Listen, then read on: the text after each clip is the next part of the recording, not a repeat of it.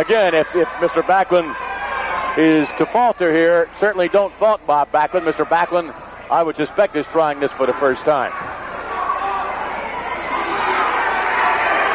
I can assure you, what, you he he'll give it a go. Well, he doesn't want to look bad, of course. I can assure you that it is very, very difficult.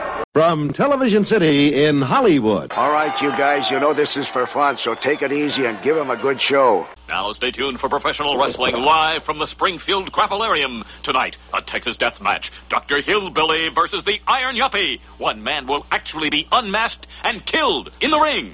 I hope they kill that Iron Yuppie thinks he's so big. Discretionary viewer participation is advised for the following professional wrestling exhibition. Due to the coronavirus pandemic, Greetings from Allentown is not taped in front of a live studio audience.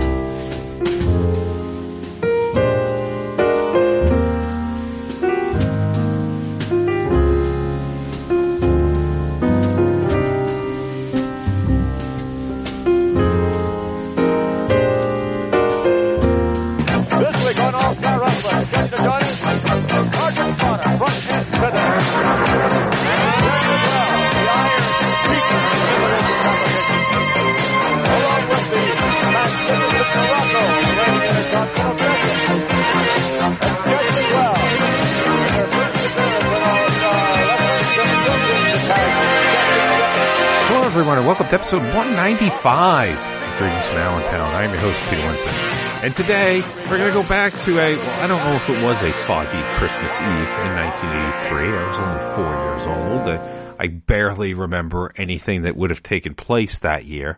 We're going to go back to all-Star Wrestling from the World Wrestling Federation from Christmas Eve of 1983, or as they were calling it at the time, a very Backlund Christmas, or Shiki, the transitional champion.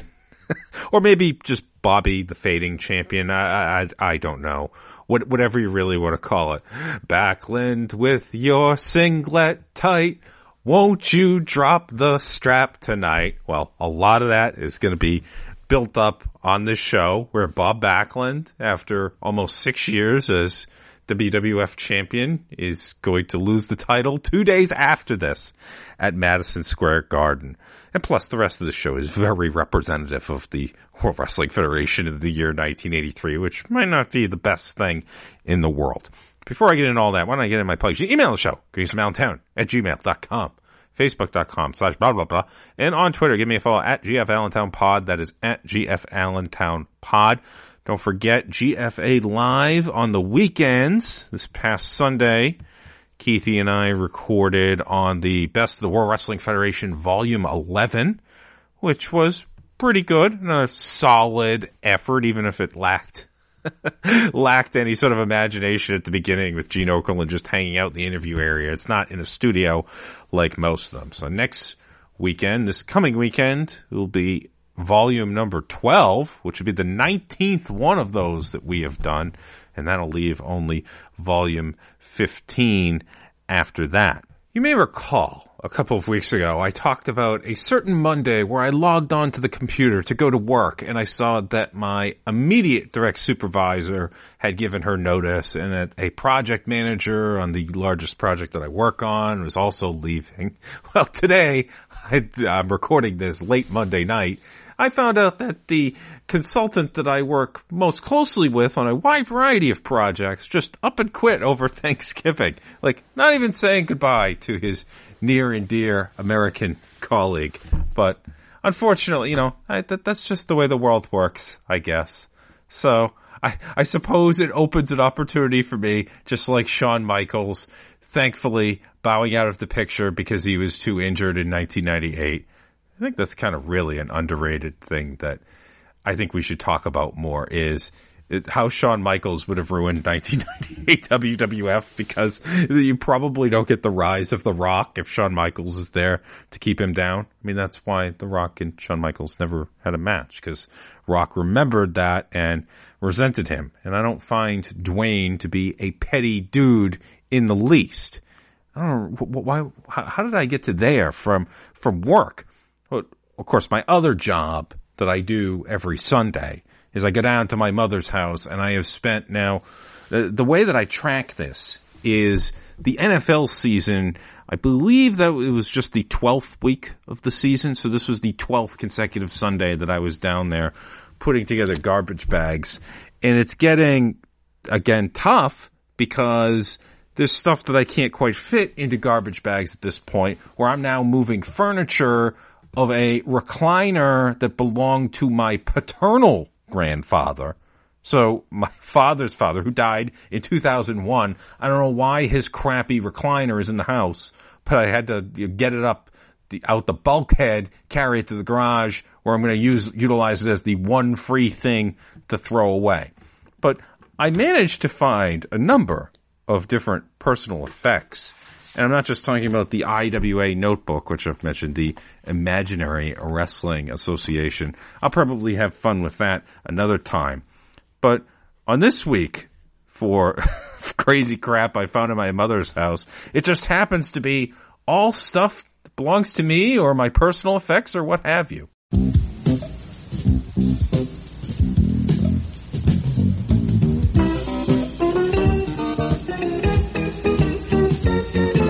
In going through this project, there have been a number of things that have made me laugh, made me wistful, a whole range of emotions, especially in finding pictures. And I'm actually going to start out with a picture that I do not remember occurring, but it is a picture of me with famous people. Of course, I'm only 12 years old at the time, and I am wearing a very, very off-spec Boston Bruins jersey, which would be very out of character for me at this point in time. It must have been when I went to the Bruins Carnival that they would hold every year in the old Boston Garden.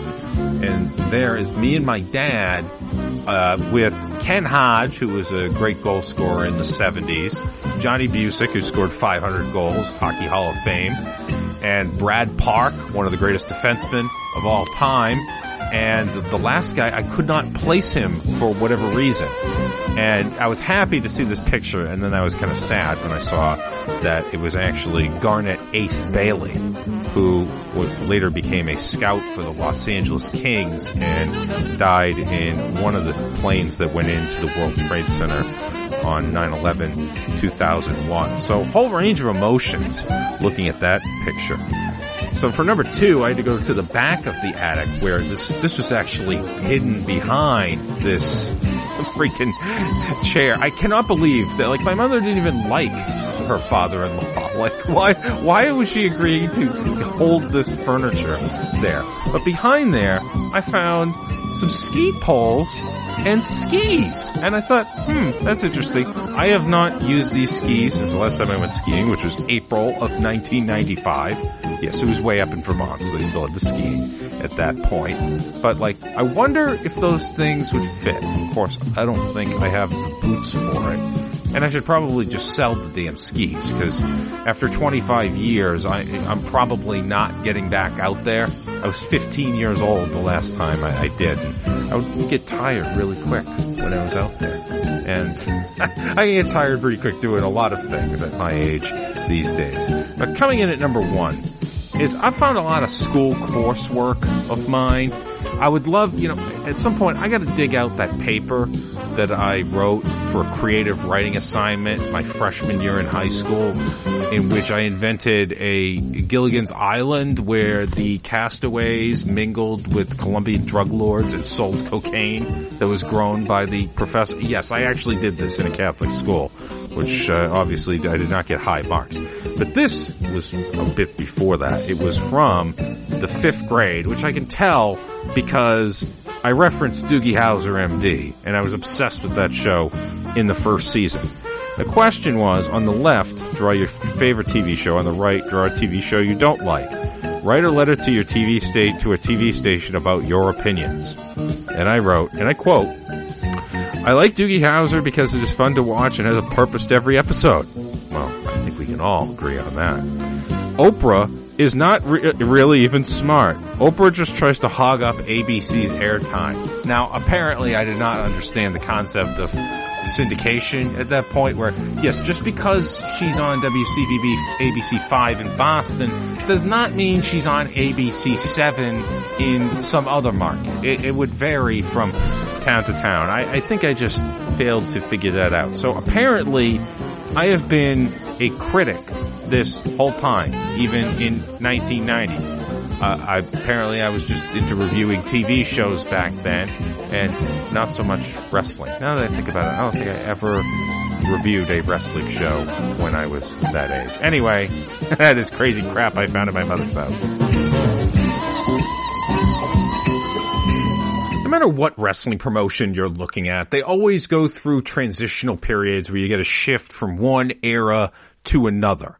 One of the more lengthy ones that I can ever think of is the entire calendar year 1983 for the WWF because it, it fits so neatly into that box where it just, you know, you could take January 1 to, well, not quite December 31 because Hogan's debut is December 27th and Backlund loses the title on December 26th. So maybe, maybe you could call the year December 26th to December 25th, like certain healthcare plans out there that expire on Christmas and then re-up for the next year the day after. Yeah, those things actually exist in America, believe it or not. it's really strange.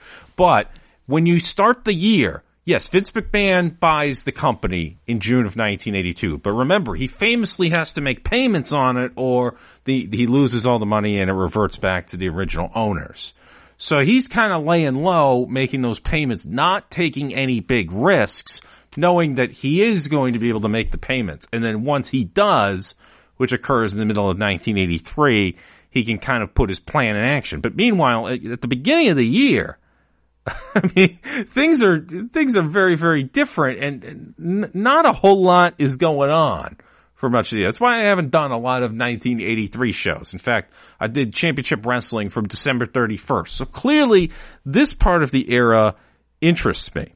So Vince is fully in charge by December. That that happens in the middle of the year. He pulls out of the NWA at the end of the summer at the annual meeting.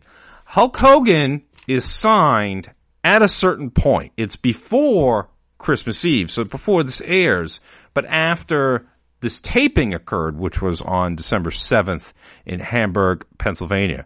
By the way, Hulk Hogan also married Linda on December the 18th. So he was a very busy guy during this time period, standing up Verne, which Verne did not exactly deserve to be treated well, in my opinion, considering his ask was not exactly uh, in line with reality. Like, oh yeah, Japan, give me all your Japan and merchandising money, Hogan. It's like, okay, well I can just go here and they'll give me the title and I'll get more merchandising money and I'll still get to work Japan when I want to.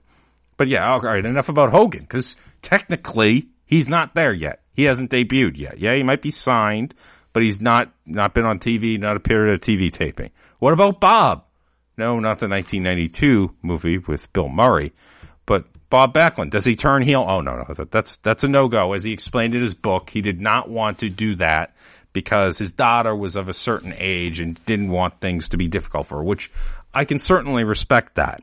But it was is this changing image as 1983 goes along, where you had wrestler Bob Backlund who had the trunks, and then he becomes singlet wearing Bob Backlund. So I guess turning the amateur wrestling thing up a notch where he appears to be a little less built. It's not quite as noticeable, I think, as people point out, but maybe I'm just not looking close enough.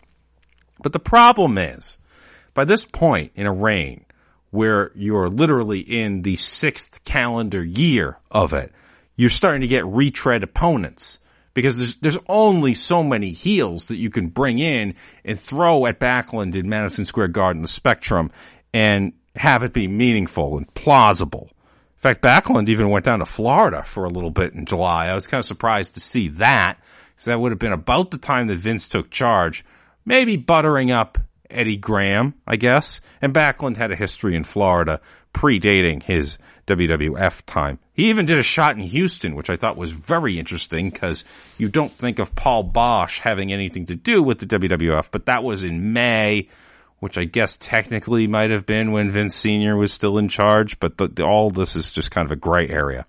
So early in the year, the challengers for Backlund's title were Big John Studd, who I guess is a relatively new opponent because he hadn't faced him earlier on. Superstar Billy Graham, of course, was the champion that Backlund beat back in 78. Playboy Buddy Rose, say no more, but he was cycling out. He's going to be heading back to Portland and elsewhere very soon. Magnificent Muraco, who was the IC champion. So you were going to separate those two guys. They weren't going to meet on a regular basis. And even Ivan Koloff, a man who was the Worldwide Wrestling Federation champion for a very brief period in 1971, he turns up for much of 1983 and he does not have the same number of matches with Backlund as those other guys. And Sergeant Slaughter, probably the most successful out of all those because they did an actual angle the Harvard step test in May of 83, which if I'm going to do another show from this year for the WWF, it's probably going to be that one where Backlund is doing the Harvard step test for the entire show. And Slaughter just comes out like, all right, screw this. I'm attacking you right now. So, I because he did come off as a body Donna, Backlund. He became less likable for I don't know if they're necessarily tangible reasons because 1983 it was a very different time and, and wrestlers, baby faces and heels, it was just completely different back then. But as you get to year end, clearly Vince McMahon wants to move on. In fact, I even point to the Backlund Studd match from January of 83 where uh, Vince is not exactly complimentary towards Backlund. He's not burying him, but Vince is coming off way more as a sort of heel announcer. And on this show is where they start that whole process. So it is historic in that way. Yeah, you can see title changes, but these these angles that kickstart something that's going to lead to Hogan winning the title, to Sheik beating Backlund, and I guess I'm kind of working my way backwards. Which, by the way, for all my stuff about every other character being a rehash, technically the Iron Sheik is as well, although he was known as Hussein Arab in 1980 and wasn't exactly, you know, in regular pro. It's not like he had three at MSG with Backlund. I mean, Backlund was facing Pat Patterson in 79 and into 80. He just had different opponents like Ken Patera in the Texas Death Match. But as I said at the top, this is a very 1983 show. I mean, the, just with the lineup, we got Sergeant Slaughter, we got the Wild Samoans who are fresh off losing the tag titles. We got Mr. Fuji. We even got yes, the Invaders, which I think is the most quintessential 1983 WWF thing. Because yeah, they bleed into 84 a little bit, but you don't see them in 82, and it's just it like, oh, okay, we can mark time by these guys. And this also has SD Jones and Jose Luis Rivera, and I'm mentioning them because. Yeah, they're not the enhancement talents in this match. This is where 83 WWF is standing. So, with all that in mind, why don't I get right to it? It's WWF All Star Wrestling from December 24th, 1983.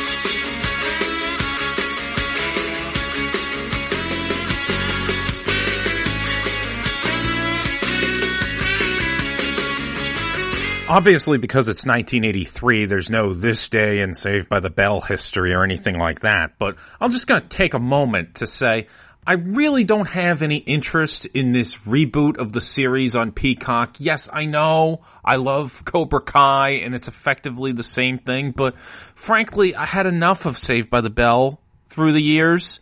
I don't need to see Mario Lopez in some other form. You remember, I remember him getting involved with the WWF with like Pacific Blue or something because it was on USA after Sunday Night Heat. I'd, have to look that up again, but I just remember Mario being, I don't know, but apparently he was a legitimate amateur wrestler to the point where, yeah, I guess AC Slater was partly, maybe a little bit based on him.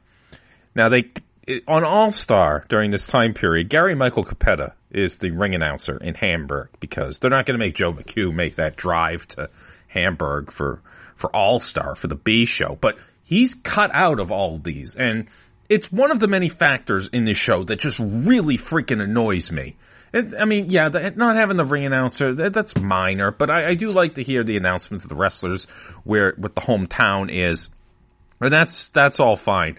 Of course, the beginning of All Star Wrestling, it's, it's very funny how it's, you know, Bob Backlund holding up the belt in triumph, but that, that ain't gonna be for long as we know.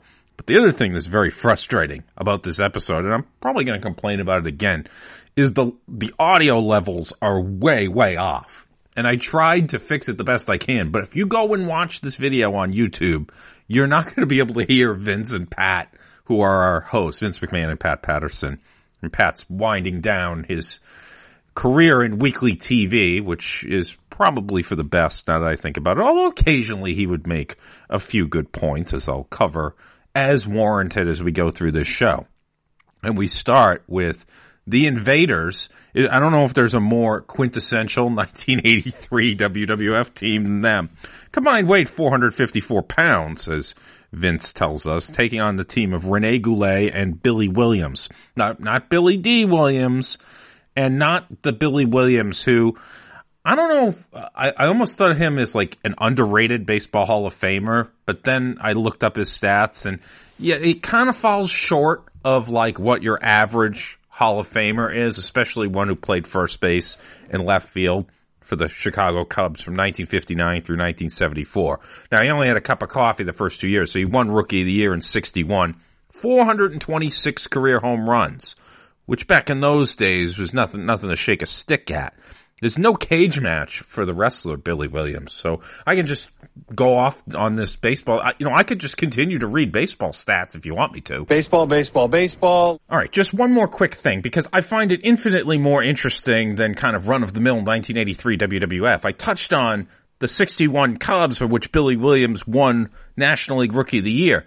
They employed the franchise did, the Chicago Cubs, a college of coaches in 1961 and 62. Basically, instead of having a sole on-field manager, they had a committee of eight guys.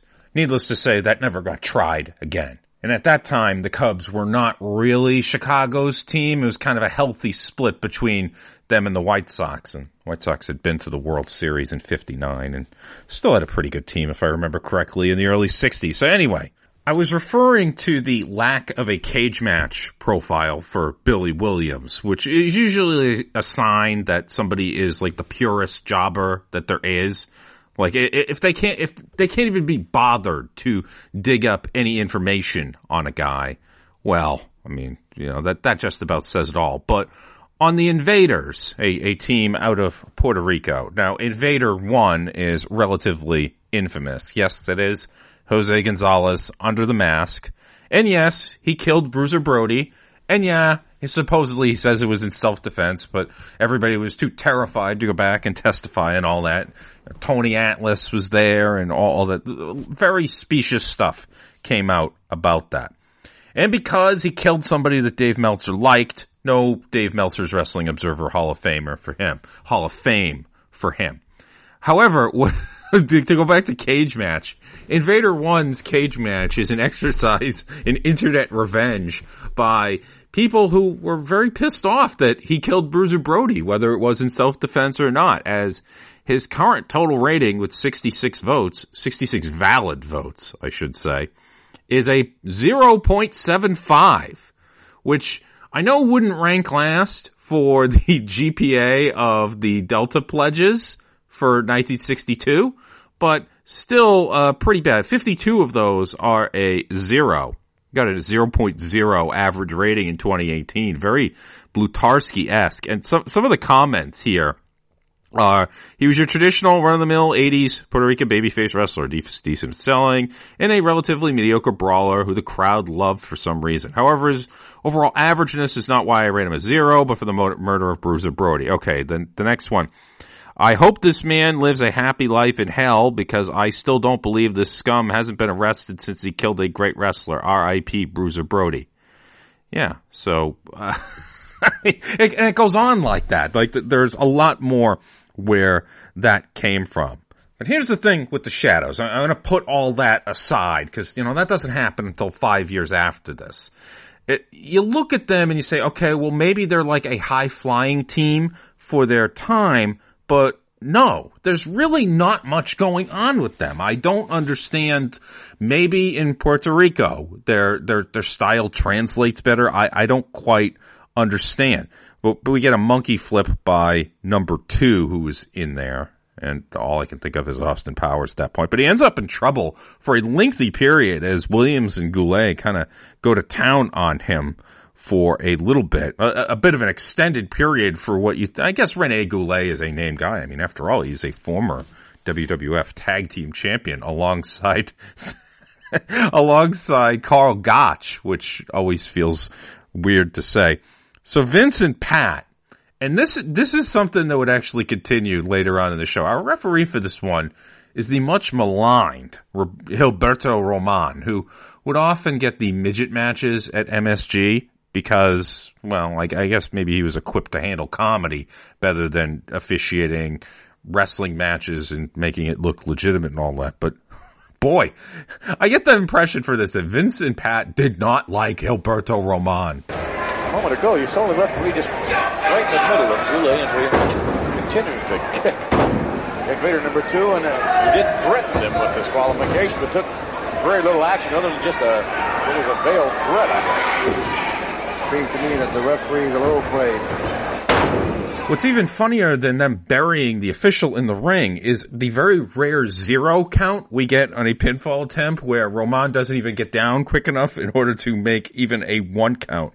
Invader 1 gets in there, but Williams and Goulet are working him over as well, which, like, this is supposed to be the name team here. I'm, I'm once again, I'm, I'm left a little bit puzzled here, but this is the Invaders. I mean, they're pretty much just kind of a nothing mid-card team. I'm thinking maybe he'll hit a cutter out of nowhere, but no, that's, that, that's his move for later on. He only does that in the shower but eventually he does tag out. We get a corner whip by Invader 2. This is why I hate like these mass teams where I have to refer to them as one and two, especially one as dull as these guys. And they are they're duller than shit. Oh my god, this is very terrible to watch. And I hate I hate being this negative about it because usually I can find some sort of bright spot about this, but there ain't no silver lining with these guys because they hit a double drop kick and it's like, okay, yeah, these dudes are not exactly the Rock and Roll Express here.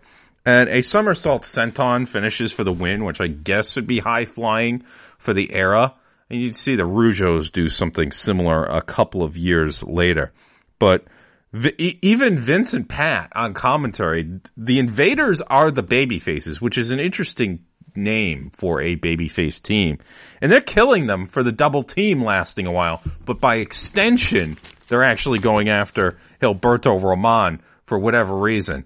Maybe he sneezed in front of Vince or something. I, I have to imagine it was something like that. A question put to us this week from Michael McDonald from Holyoke, Massachusetts. Wants to know, Pat, who is the oldest male and female wrestler at the present time? That is active male and female wrestler at the present time.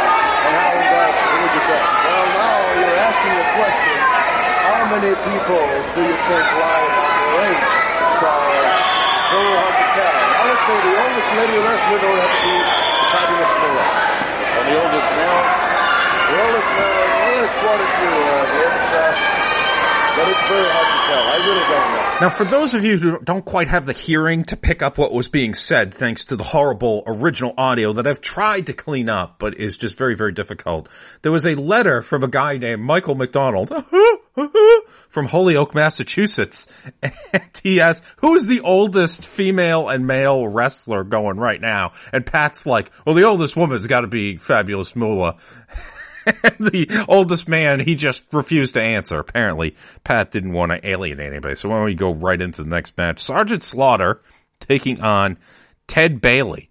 And this is a case where the Marine song that Slaughter comes to the ring, dun, dun, dun, dun, dun, the music is blaring at a point where it sounds like the most obnoxious overdub that you could think of on the WWE network by which of course I mean the Ravishing Rick Rude one that's so freaking loud because they have to drown out the regular stripper song. So you can't even hear Vince talk or, or, or him say, I'm so annoyed during this.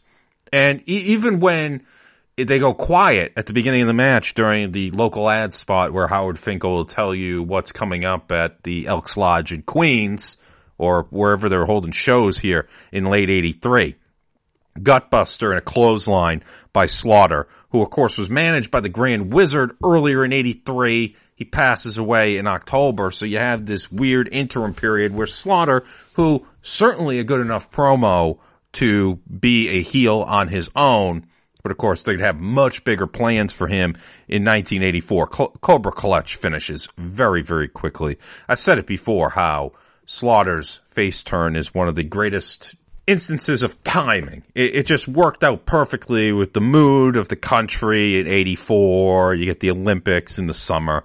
and he had one hell of a year. Of course, the funny thing is, by the end of the calendar year, he has departed due to a pay dispute with Vince. On commentary, not so much here because I couldn't freaking hear what they were saying. They, they generally pivoted to just calling him tough. They would not call him dirty or ruthless. So change it to tough. You can you you you can make anybody a baby face with that. I have come to find out, and I cannot believe that this has skipped my attention because obviously I'm such a fan of this late 83, 84 period, or at least I'm just fascinated by all the changes going on, that I did not realize, I overlooked that Sergeant Slaughter was actually the Canadian heavyweight champion at the time of this match. He would not lose it until the middle of January up in Toronto back to Angelo Mosca, who I believe he had won the title from the previous July. But it's interesting that that's technically an NWA title, and the WWF hasn't been part of the NWA since August. And Slaughter, Slaughter wins it in July. He was in the company at that point. So it's kind of an interesting, uh, interesting deal, I think, there. So we get Eminence Front as our bumper going into the next match because that's a Who song from 1982. You don't really you don't really think of Who songs after a certain point. That might be the most prominent one from after Keith Moon died. It's the mostly instrumental, but you know, Daltrey says a few things during it. And of course, we got the Wild Samoans out because it's not an 83 WWF show without them. And they're taking on Nick DiCarlo and Salvatore Bellomo and once again, I hate that the ring announcer thing gets cut as Afa and Sika immediately clear the ring. They're, they're very pissed off. They had just lost the tag team titles weeks before, although it was taped in early November. They, they waited a while to actually air it on Championship Wrestling. I wonder, Afa and Sika, did they have any sort of argument about which one of those guys is the head of the table? Because with the storyline going on with Roman Reigns, which I think is very well done, certainly the best thing that they've done with Roman Reigns in years because I think I think he's been made to play a character like this for quite some time. Afa and Sika, I mean, technically they're kind of equals here, but I get it, who who is the head of the table? I mean, High Chief Peter Maivia, he, he's he's dead by this point, so I don't know. I don't I don't think there was any real demand to see Afa and Sika feud with each other. However, uh, I do have one critique about the Roman Reigns thing, and I don't talk about modern product a lot, but it's one negative to this is you, you might be building up anticipation that oh Roman's going to face The Rock at some point for like head of the family privileges or something, and that's not going to happen because The Rock's The Rock's not walking through that door, fans. In the immortal words of Rick Pitino, and if you expect him to walk through the door, well, he's not going to be gray and old because he's still freaking jacked as all hell as Salvatore Bellomo tries to hit a crossbody, but he gets caught by Afa, who just kind of slams him down. And then we get a lengthy chin lock by Sika on Bellomo, which I'm I'm getting very frustrated by this because it, and they're doing a thing now where he's kind of slipping it into a choke. Now I don't know if this is some sort of predetermined thing where Vince goes to Sika beforehand. It's like, hey, can you do a thing where like you got a chin lock, but you're sneaking it into a choke so that once again he can go after Alberto Roman and just rip him to shreds? Romo desperately reaching for the tag a moment ago to Nick DiCarlo. Oh, come on, referee! Come on! That's a blatant chokehold, Pat. It is. Look at it. Look at the wrist of Sika right there. And the referee can no, no, it's not a chokehold. Turning it to the side, finally. It's still it. Well, looks to me like the referees are afraid of the Samoan. Look, I know Alberto Roman is not a good referee, but something must have happened where they're going at him hard twice very early in this broadcast, and I wonder because he hangs around for quite a while. He's the referee when Andre's getting his hair cut in the ring a year from now on Championship Wrestling. He was completely ineffectual and useless. But could they fire these guys? I mean, you have state athletic commission referees. And Roman had been there for a while. So it's like, well, there's a limited number, but like, why do you, why are you even using him if, if you hate him that much? Or maybe it's just a plot device for him to get on the officials. I don't know. I don't know what the hell this is because I'm getting very frustrated watching this as Sal is sent over the top to the floor And then Sika goes out and puts the boots up. Oh, excuse me. No, he actually puts the feet to him. And I guess that's why he's Mel Phillips' favorite wrestler. Ah ha ha, going for the low hanging fruit there. Tag to Nick DiCarlo, who has been on Greetings from Allentown a number of times, often on Maple Leaf Wrestling because uh, he is Canadian. And he is one of the plainest wrestlers of all time. I mean, it's not just because he's Canadian. It's like, there's nothing about him that really stands out. Like he doesn't wear the knee pads or, or anything. He, he gets cut off immediately. Like the Samoans are in no mood to be selling for anybody at this point. Big back elbow, falling headbutt. And then I'm delighted to see a Samoan drop done by one of the wild Samoans. It's like in its natural habitat. And then that is actually what ends this. But this thing went over seven freaking minutes. And I like the Wild Samoans. I, I, I like the act and everything with Albano, but holy God. I mean, I, uh, Bellomo and Nick DiCarlo, even if you're going to treat them as not like total enhancement guys, they got in zero offense in this match. It was seven minutes of, and it wasn't even like ass kicking because you had to have that chin lock spot in order to, so that they could yell at Alberto Roman they Vincent Pat remind us is you can write to wrestling at PO Box 1538 Greenwich Connecticut and I want to write to it right now. I don't know who's got it. I, have talked about this in the past. No more seven minute squash matches. I beg you, please. How awesome if we go to the if we go to the alternate alternate version of Karate Kid where Mr. Fuji is Mr. Miyagi. and he, Fuji would have 100% killed him. No, no. What would have happened? It, it, would have been a completely different movie from what you're seeing if Mr. Fuji is Mr. Miyagi. I think what would have happened is him and Daniel would have come over and Fuji, Fuji would have just thrown salt in his eyes when he was choking Johnny and, and, and it'd be like, ah, I can't see. How am I going to drive home? My eyes are closed. I can't open them. He would have gone, very good. no pain, no gain. Pulled that one from GFA Live a couple of weeks ago where we broke down the scene in Karate Kid 2 where Miyagi and Kreese have the confrontation in the parking lot at the beginning of the movie. And once again, Keithy brought up the notion of what if Mr. Fuji was playing the role of Mr. Miyagi. You just substitute in everything. And certainly it becomes a very different movie. It, Daniel would have ended up more like he was in Karate Kid 3 than he was at any point because it would have been basically just Cobra Kai except using all of Fuji's tactics. Salt in the eye, that sort of stuff. Why am I bringing this up? Because Fuji's match is up next year. Mr. Fuji against Steve Lombardi, who believe it or not, yeah, he's, he's there in 1983 wearing his lavender trunks. Fuji is Mr. Miyagi. That's that's kind of a.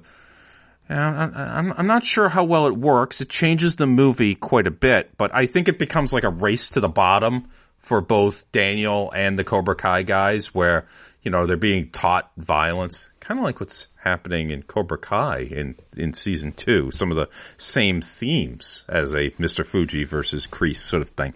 So yeah, Babyface Steve Lombardi, which you would not see for long once they figure out that he was better as the heel job guy facing all of the top baby faces. His first match was in July of 83 at a house show against Swede Hansen in Queens, mind you. And he kind of worked the circuit around New York City. And when I say that, I mean like just Long Island and the five boroughs. Those are the only places he worked. He wasn't ready for MSG yet. His TV debut would be on the October 29th edition of All Star Wrestling against the Iron Sheik. So kind of kind of a big spot there since they clearly had plans for Sheik and he's coming up a little bit later on this show in the Victory Corner segment. And Lombardi, he certainly looks younger. He I, I don't want to say he looks green because his offense never really developed at any point. He's only he's only 22 years old here, so it's not like anything groundbreaking. It's not like when I found out that Mario Mancini was 18 years old in his first matches on television. Did you know that Mr. Fuji debuted in 1965 at the age of 31? So, a bit of a late start in the business for him. So that that makes him 49 years old here, which uh, sounds like it's up there, but it's the same age that Ric Flair was in 1998. So to kind of put it in a more, I was going to say modern perspective, but 1998 is much closer to 1983 than it is to the current day. I mean, I haven't been this depressed since I realized that I am now older than Carol Brady was for the entire run of the original Brady Bunch. Clean break by Fuji against the ropes to start, but that's only going to set up the non-clean break right after that. A big backdrop, vertical suplex, and then he locks in a nerve hold because apparently that is the thing to do. But it does allow a, another another uh, letter from the fans to be read. Joe Bevens from uh, Pittsburgh, Pennsylvania, asking you whatever happened to wrestler Ace Freeman. Ace Freeman, uh, I see him occasionally in a Pittsburgh area. Comes around and see say hello to all the wrestlers, and uh, still looks great at his age. Still works out every day, son. Still works out, nice man, and uh, still uh, loves wrestling very, very much. And uh, we're always happy to see him. Given the kind of changes to professional wrestling that were about to happen, mainly at the hands of Vince McMahon, I wonder if Ace Freeman was going to love wrestling the way that he did back in his heyday, which was the 50s and 60s. When when he first said that, the audio was so bad. I thought he said, "What happened to Ace Frehley?" Like, I don't know. He left Kiss last year. I don't. I don't know what he's doing now. But if you want to see him, I mean, he was in Kiss Meets the Phantom of the Park. If you could find a copy of that, I'd greatly appreciate it. And no, I, I actually mean that because no copies of it I could. I remember searching for clips of that a long time ago, and I could not could not find them, and it was kind of upsetting. But probably not really that upsetting. I didn't realize how lifeless this show was until I got to this match because ordinarily I'm a defender of Fuji. You know, he's not a total slug in the ring, but like there are coma patients that have shown more energy and life than the crowd in Hamburg on on this day. Now, granted, I think they were taping four episodes of All Star, but they actually cut some of it and they reran an old match, which we're going to see a little bit later. The Vader Vader slash Fuji bomb finishes this one off. And at the very least, the one thing that we did get out of this, the one thing we can always remember is this is Pat Patterson calling a Steve Lombardi match. Look at this. Look at this, Mr. Fuji. Ripping action. Look at him pulling on the mouth of Steve Lombardi. My goodness. Incredible. You can almost see what Mr. Lombardi had for breakfast. Well, it is certainly preferable that we learn that information from the hole in the front rather than the hole in the back.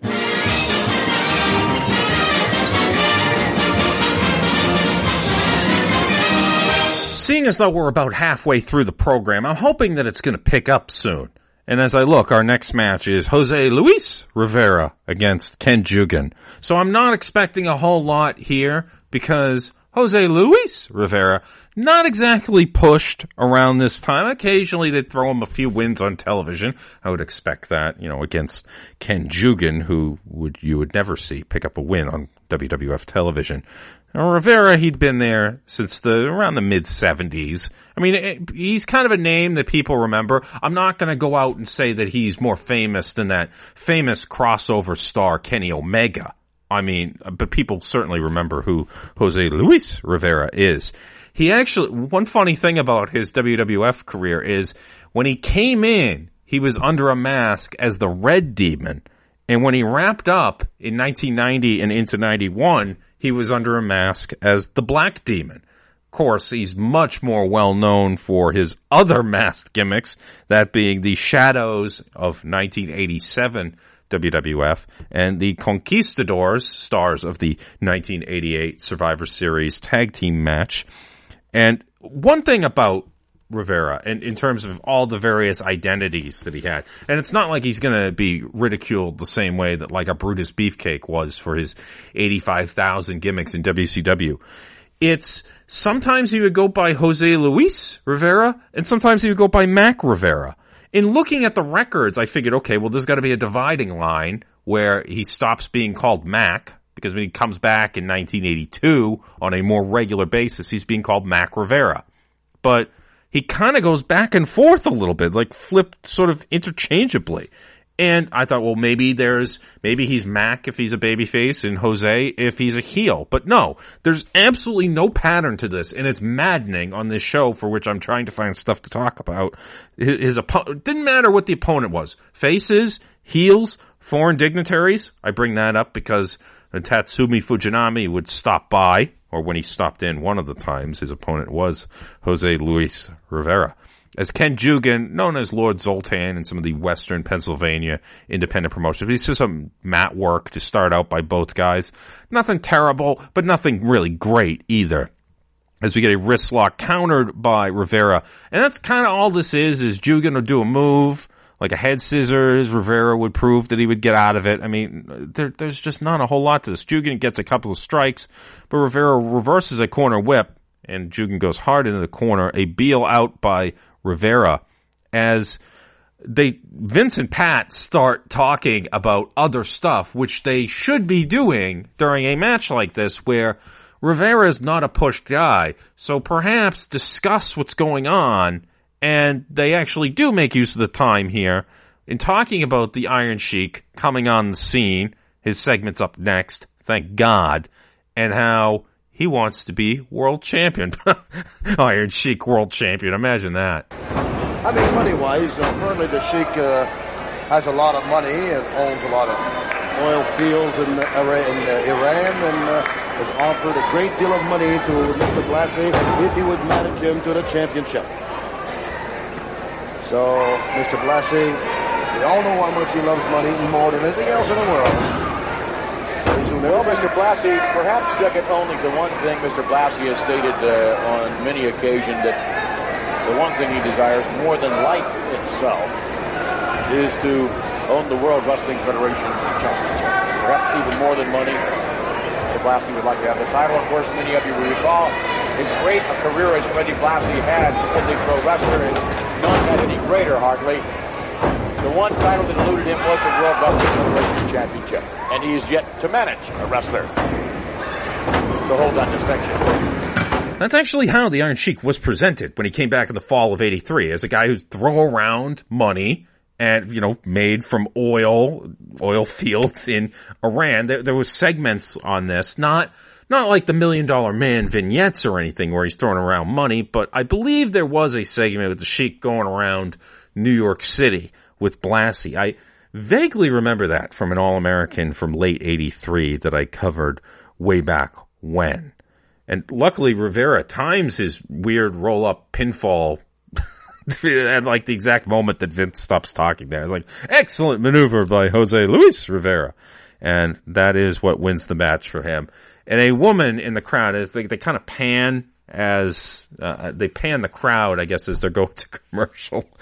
there's a there's a woman just smoking in like one or two. I mean, you, you gotta love wrestling audiences around that time time because it's such a such a wild west. I mean, not quite like that woman who had like the fake monkey around her neck in 81 in Allentown, but still, people, people smoking in wrestling audiences. Hey, Vince, I thought you were going to take it out of the smoke-filled auditoriums. Maybe that's, maybe that's what they're talking about. They're talking about that one woman in Hamburg who was filling the, uh, arena, whatever the hell the place in Hamburg was called with smoke.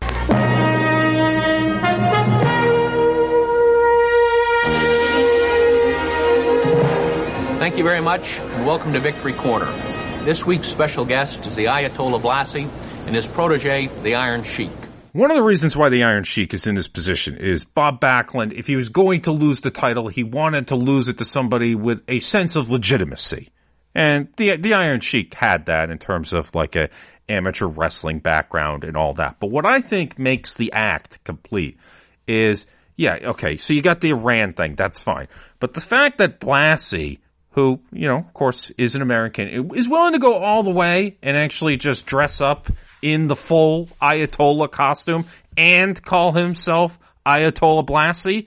All I gotta say is, you know, out of the three wise men, I obviously would want Wizard to be my manager because I just absolutely love his voice as a promo. And Blassie, you know, I, I, I like him as well, but he is really more of a foreign heel sort of guy, so this really plays in to his strengths. More diamonds, more jewelry that the next World Heavyweight Wrestling Champion, the Iron Sheik, will give to me. And as I've said this many, many, many times, I want that title more than even life itself. And I know as we turn that corner, I finally found the Hope Diamond in the Iron Sheik. This man is without a doubt the greatest wrestler in the world today. And he will make my prophecy come true. I know I will be handling the next World Heavyweight Wrestling Champion. Can we take that as a resolution for the new year? You can take that whatever you want. A resolution, dissolution, anything. All I said before. I'm going to wear, be wearing more diamonds, more jewelry, more gold. Because standing beside me, I've got the diamond mine and the gold mine. And oil. And oil. I guarantee you, this is the oil well, the Iron Sheik, next World Heavyweight Wrestling Champion. Just mark my that thing down. Mark it down. Excellent promo by Blassie, sort of calling his shot going forward. As Sheik's just kind of standing behind him with his arms folded, and his eyes are kind of shifting all over the place, like he's expecting the cops to swarm on him or something like, oh crap, is, is Verne gonna come in and uh, I'm gonna get found out that he was gonna pay me a bounty or whatever? to break Hogan's legs. Oh no, no, no. We're, we're, we're, we're still a ways from that. But another reason why this works so well, I've talked about how, yeah, Hogan beating the, the big bad Iranian sets him up as an all-American hero. And that, that's part of it too. But certain poetic justice or what have you for Hogan defeating one of Blassie's guys since the last time he was in the WWF, Hogan was managed by Freddie Blassie.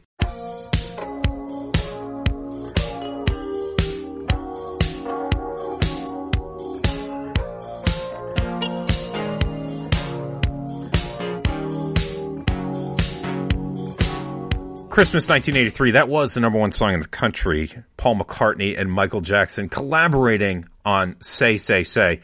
That, that tag team would not last very long because of Michael Jackson buying the Beatles catalog out from under McCartney's nose. And I'm actually looking at the album right now, and I have to confess that like the single album, and I took it off my wall of fame because I, I wanted to put the wrestling album that Keithy bought for me up in that spot. I, I just kind of got tired of that weird picture of McCartney and Michael Jackson holding hands. or at least I think they're holding hands. We are merely exchanging long protein strings. If you can think of a simpler way, I'd like to hear it. I've always assumed that's what Jacko and McCartney are doing, although with Michael Jackson, you never really can tell. So up next, we got the Magnificent Muraco, the Intercontinental Champion at this time. And when the match was taped, facing off against Barry Hart, who you may know better as Barry Horowitz. Now, when I say when this was taped, they are actually re-airing this from the May 21st, 1983 All-Star Wrestling. So yeah, he was the champion then, he's the champion now, but it seems strange that they would take a match from seven months ago that already aired on this program and then just air it again. No, no special reason. I think the reason for this would be you tape four episodes of All Star in one shot because you got this around Christmas, and you, you you might be short a match or two, so you'll just run an old one, and you know rather than trot them out there once again.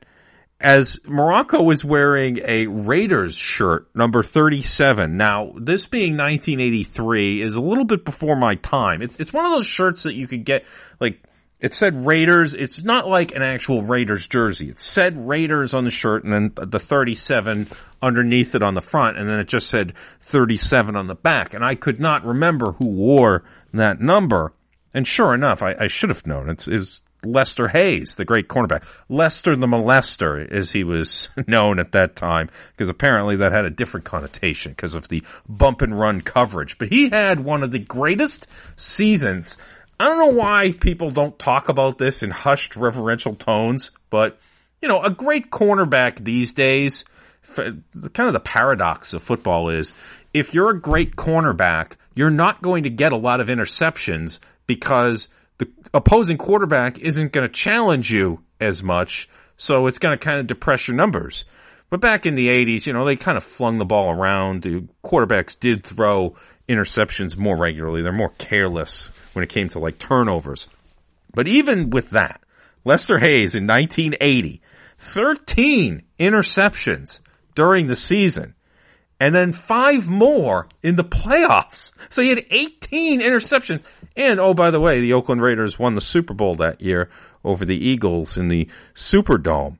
Just straight, I don't know. I don't know. He's not in the Pro Football Hall of Fame, and as a matter of fact, he returned an interception for a touchdown a week after this aired during the AFC wildcard game against the Pittsburgh Steelers en route to another Raiders Super Bowl victory in Super Bowl 18 against the Washington professional football. excuse me, it's just the Washington football team now. As we get a beach bum chant, and we're kind of slow to get going. It's a very lengthy face lock on the mat. So Muraco's not putting out here like I hoped he would, but then Hart, nay Horowitz, re- reverses it into a hammerlock, but Morocco regains control quickly, as befitting a champion.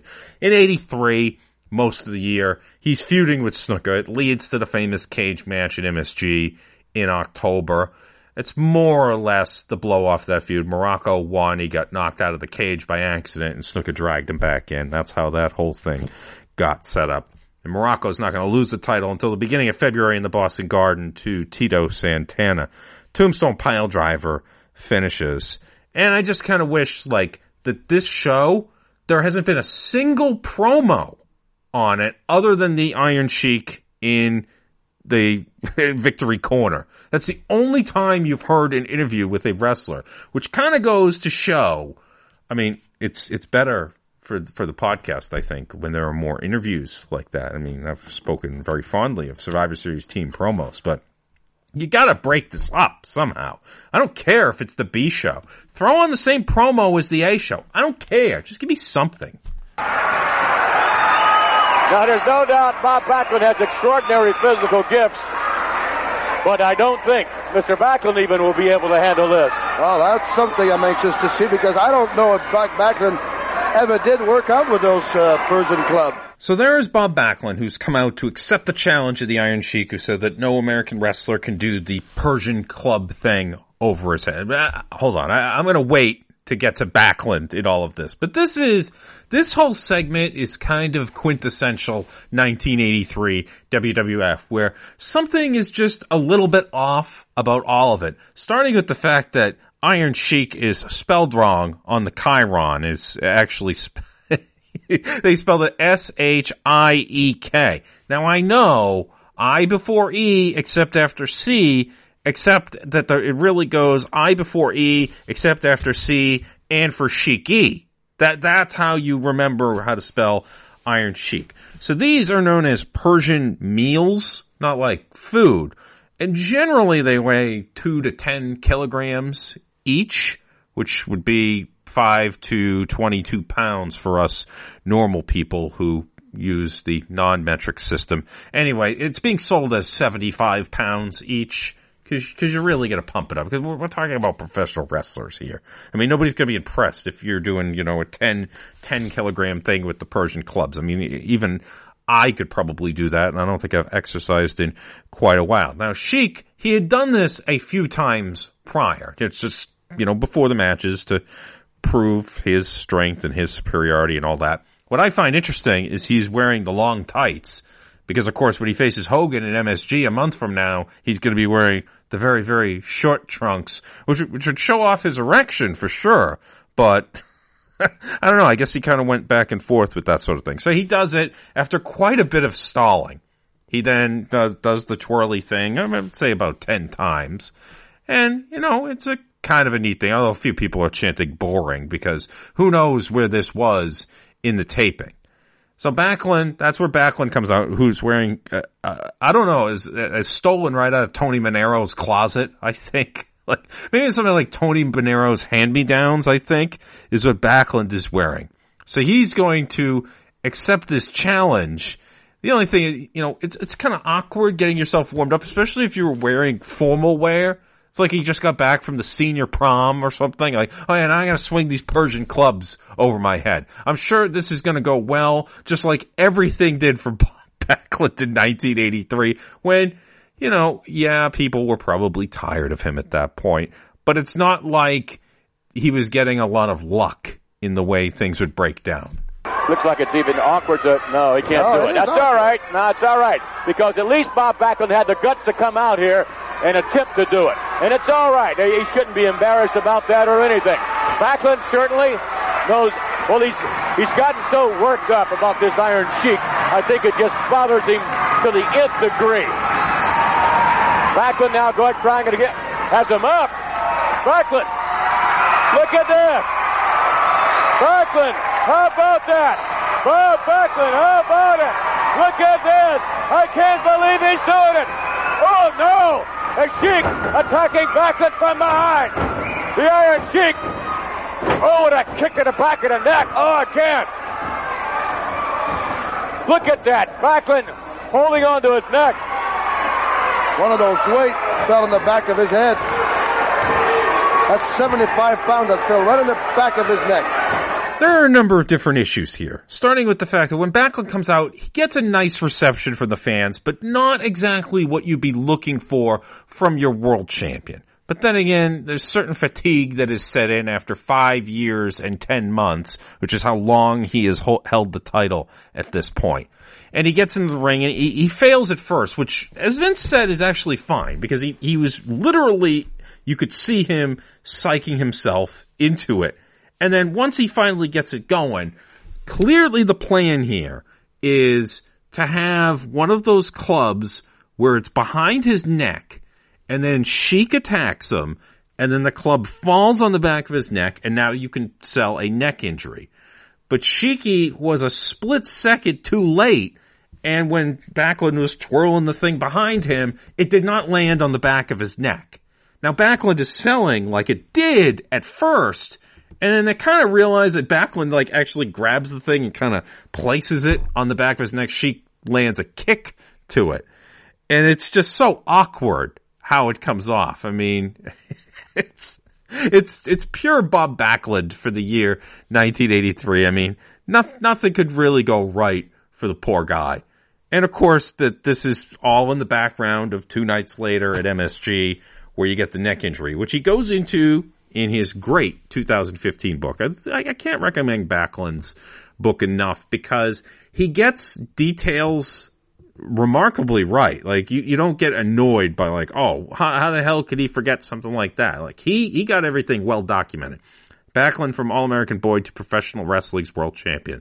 And he does talk about this, but I'm going to just take a step back to the night before in Allentown. This actually is one thing where I wonder if it's correct, where Backlund says, so standing there by the ring with Vince Sr., which I thought was odd in late 83, but I could see Vince Sr. kind of getting like, Vince, Vince Jr. is like, Dad, you can keep the Backlund account. You know, that, that, that's like kind of like the concession that he gave. I came up with this idea. This is Bob writing in his book. I came up with the idea of Sheik trapping me in his camel clutch and not being able to break the hold, and Arnold being forced to throw in the towel because I had no prospect of escaping the hold, but wouldn't submit, putting myself at risk of permanent injury. It would go down as a submission finish It would put the Sheik over much more strongly than a fluky pin with a foot on the ropes. Funny that you mentioned that, since that is how he won the title off of Graham. Vince Sr. nodded as he listened to me lay out the proposed finish, then patted me on the backside almost apologetically as he left my side. I like that. Thanks, Bobby. So let's go to the next night in Hamburg, which is the scene that we're talking about right now. The next night in Hamburg, Vince Sr. told me they wanted me to do a little angle with the Iron Sheik's Persian Club Challenge at the tapings. The Sheik would come out and insult all the American wrestlers. Well, he didn't quite do that, but he, he had been laying the groundwork. And taunt them for their inability to work out with the Persian clubs. I was I was to burst out of the dressing room, taking off my suit coat and shirt as I went, ready to take up the mantle and defend America's honor. In the ring, I would deliberately fail on my first attempt, but then I would eventually hoist the clubs up and start swinging them just like the Sheik did, prompting him to attack me while I had the clubs up in the air.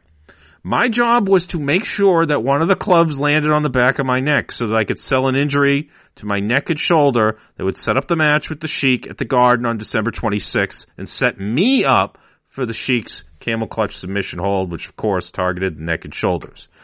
Vince Sr. told me he liked the finish I had suggested and that he knew that coupled with this injury angle that they were building in, it wasn't going to be bad for me. That this all American, that his all American boy wasn't going to get buried by the finish, even though I would be losing the world title to an Iranian madman on the day after Christmas in Madison Square Garden.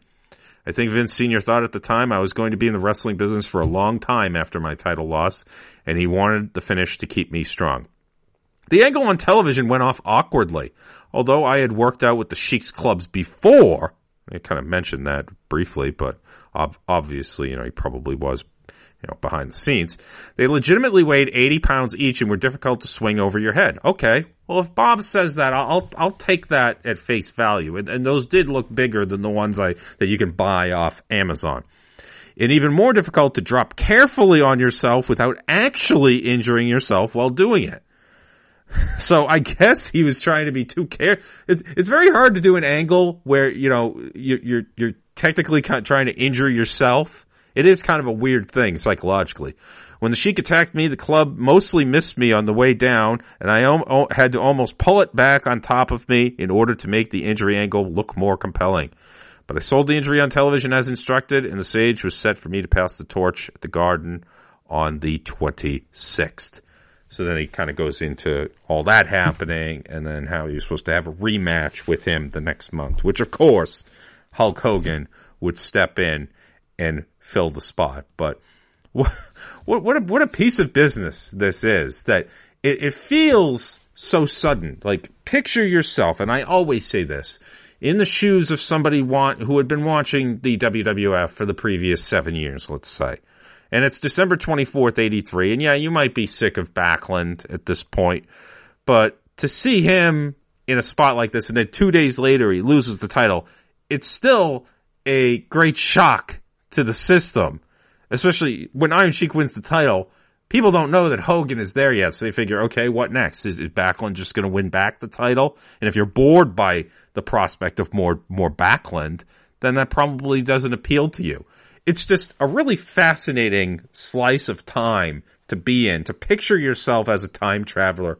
Well, if you're a time traveler and you know what happens, it's obviously not as interesting, but you're that person in 83 who had been watching for seven years. It's kind of an interesting thing. I'd love to hear from anybody who is old enough that had been watching for a while uh, what their reaction was when they saw this. I mean, also, this is on Christmas Eve, too. So I'm pretty sure maybe not everybody saw this when it originally aired. There are probably some people in the garden that night who maybe didn't know because this is All Star Wrestling. This didn't air on Championship Wrestling. I would have loved to have done the Championship Wrestling episode because it probably has a hell of a lot better audio than this one. Although I will admit the audio did get cleaned up by this segment, and I am very grateful for that. In the ring right now, ladies and gentlemen, Special Delivery Jones, SD Jones from Philadelphia, Pennsylvania. 250 pounder, squaring, looking at his tag team partner and having a little conversation, uh, rather his opponent, Charlie Fulton. Two veterans uh, in the ring with approximately the same amount of experience, approximately the same body weight. This is anyone's guess who's going to come out on top of this match, and we're ready for the action to commence. Well, geez, if this isn't the mother of all palate cleanser matches, SD Jones taking on Charlie Fulton to close out this edition of All Star Wrestling. As we kind of similar mat work to start out with same as the Jose Luis Rivera match earlier. It's like, did they just take that template and luckily they do change it up a little bit as you get an exchange of hammerlocks on the mat as Charlie Fulton mostly controls here with a side headlock. And what's interesting, and I remember Jim Ross talking about this on a podcast, and th- this was a long time ago because it's me listening to Jim Ross on a podcast where he was saying a side headlock is a move that you could turn into a finisher if you really wanted to. And he suggested that Mark Henry would be somebody that you could do that because he could use his weight and he had the strength and all. But what I like here, it's interesting, maybe it's because there's been so little interesting on this show, is that Vince and Pat discuss the mechanics behind the side headlock on the mat and how, how much damage it can do. Oftentimes, Pat, when uh, we as viewers or wrestling fans will see a hold like this, but you as a wrestler know what's going on. We see no activity right now at the side headlock, but I'm sure you could tell some stories as to what's going on. Fulton is constantly moving. He's taking his, his knuckles, grinding them into the, the cheekbones of SD Jones, maybe even into the eye on occasion. There's all there's always things, subtle things like that going on that we don't know about. Oh, nice leapfrog. I, I have to laugh at that because Vince goes on like this 20, 25 second soliloquy about side headlocks and the damage it could do. And all Pat's got is, oh, what a leapfrog! Like, uh, that's that's just wonderful. Head scissor by SD to counter out of the side headlock, and then he ends up in a hammerlock. SD controls with the hammerlock, but Fulton fights back with a cross corner whip. SD goes hard into the corner. Not an SD Jones charge though, because he didn't miss anything.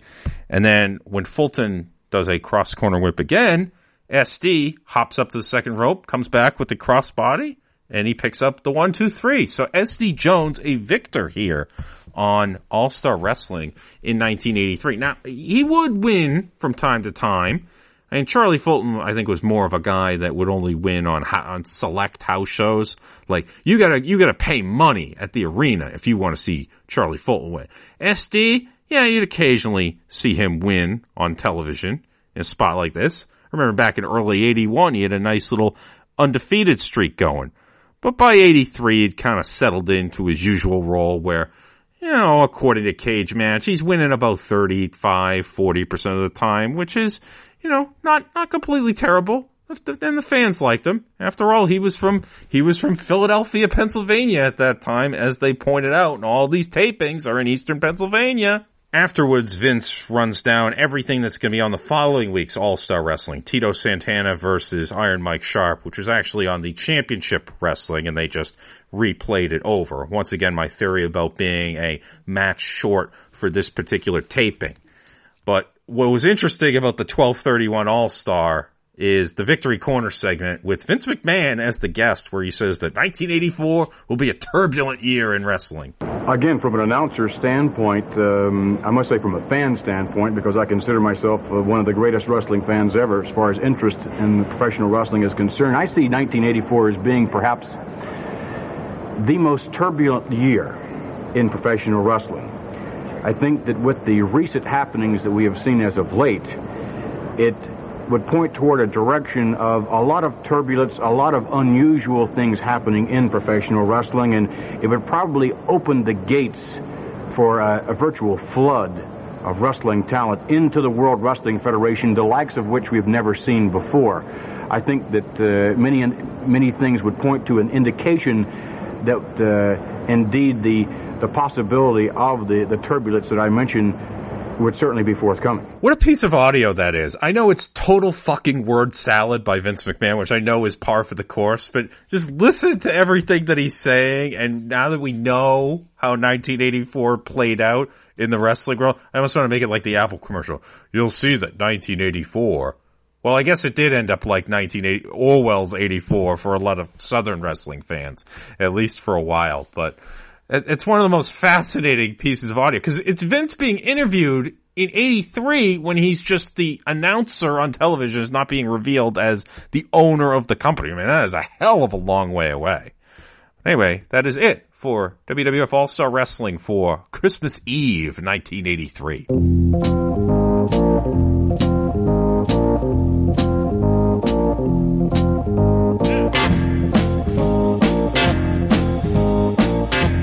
This week on the Our Vantage Point podcast, Joe Moran and Michael Quinn, episode 201, starting a new segment called What Went Wrong With. And this week they're looking at WW Font BS. Oh wait, that's the WWF on TBS. Apparently my handwriting is so bad that I thought I had written the word font BS, but you know, whatever. So do give that a listen. And of course, give them a follow on Twitter at OVP Podcast because they are one of the best follows out there. Now on the sportscasters, my good pal Steve Bennett, he's got Bob McKenzie on talking about his latest book, but I want to reserve special mention for his upcoming, already recorded project. I've heard the galleys of it. See, galleys are what they call like the free books that they'd send to bookstores. And when I worked at Barnes and Noble back in the day, I'd get all those too. But Steve and a fella by the name of Dave Rollins, a rising podcast star, in my opinion, recorded the pilot episode of 24 inch podcast looking at, it's going to look at the career of Hulk Hogan. In this case, it's looking at the build and match at WrestleMania 2 with King Kong Bundy and exploring it from all different angles. I think you, if you enjoy this show, you're going to enjoy that when that is released. Now, I would do a YouTube comment theater but this ridiculous video where the name is in Spanish, So like the username. So I thought that the whole thing was going to be in Spanish, but then it was in English. And I'm like, okay, well that's fine. And then the audio was crap. Turned off the YouTube comments for whatever reason. I don't understand what that is going to accomplish. So I'm, you know what? I'm not going to get too worked up about that. There's a lot else going on in life to, to worry about. Life is too short.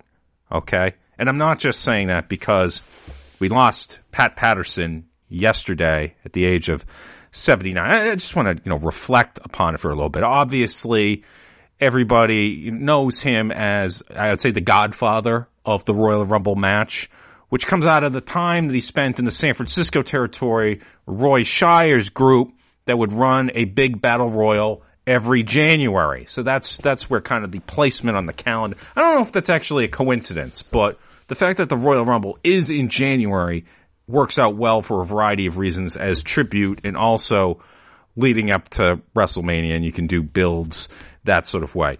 As a wrestler, I think Pat Patterson sometimes gets overlooked. I don't think I've had very many of his matches on here because he's not too active after say 1981. But his team with Ray Stevens in the 70s is legendary. There's not a whole lot of footage, which is why I think maybe you you think of him more as the guy Vince McMahon's right hand man, pretty much. The mind behind a lot of this golden era stuff. Now I know here we're, we're in '83 and he's the color guy, and it might not have been his forte, but he was he was occasionally entertaining. He, he, wasn't bad. He had kind of a unique voice and everything. But hell, even in 1983, you know, he had a little bit of a feud second half of the year with Ivan Koloff, pretty much Koloff's last WWF feud that he would have. He would come out of the broadcast booth every so often uh, in 81 with Angelo Mosca taking a water pitcher to the head. And of course, the legendary alley fight with Sergeant Slaughter in May of 1981 at Madison Square Garden. Certainly a top 20 WWF match of all time for the entire history of the promotion, no matter how you break that down. So he will be missed because as a mind for the business, and I know he would kind of go in and out, you know, he would have these retirements, but then he would return. I remember when Sami Zayn won the NXT title in 2015. He's there in the ring celebrating because, of course, Sami Zayn being from Quebec and Pat Patterson always made sure to give special attention to that Montreal territory, which is why you always saw kind of weird Montreal only angles. And of course, he hosted a talk show for Montreal television, just kind of an interview segment where he was kind of, kind of a heel in that and led up to a couple of angles that, again, were Montreal only. So rest in peace, Pat Patterson passed away at the age of 79 yesterday as this show is released. Now, as as for next week, it'll be let's see, D- December 10th. I mean, we, we are getting we're getting very close to Christmas, and I think I may after my frustrations with this show, I mean, I might have to go with a golden era show, one that has promos, one that has event centers, one where you know the structure of the show is already built, and I like that. Then I don't even have to I don't even have to think about it too much. Now I've made it through this entire show without playing any of my customary drops, which just feels a little bit weird at first glance, but that's just kind of the way it is. So no, no, nah, nah, nah, and no, um, what's the other one? The more you know? Yeah, well, there, there you have it. But if if you if you've enjoyed this podcast, please leave a five star review if you can on Apple Podcasts, iTunes, or whatever fine fine podcast reviews are accepted because it provides what is known as social proof that you are listening to and enjoying this podcast. Of course, it also provides social proof when you tell another person that you enjoy this podcast. So that also is appreciated. And tune in next time for another exciting episode of Gigs from Out of Town.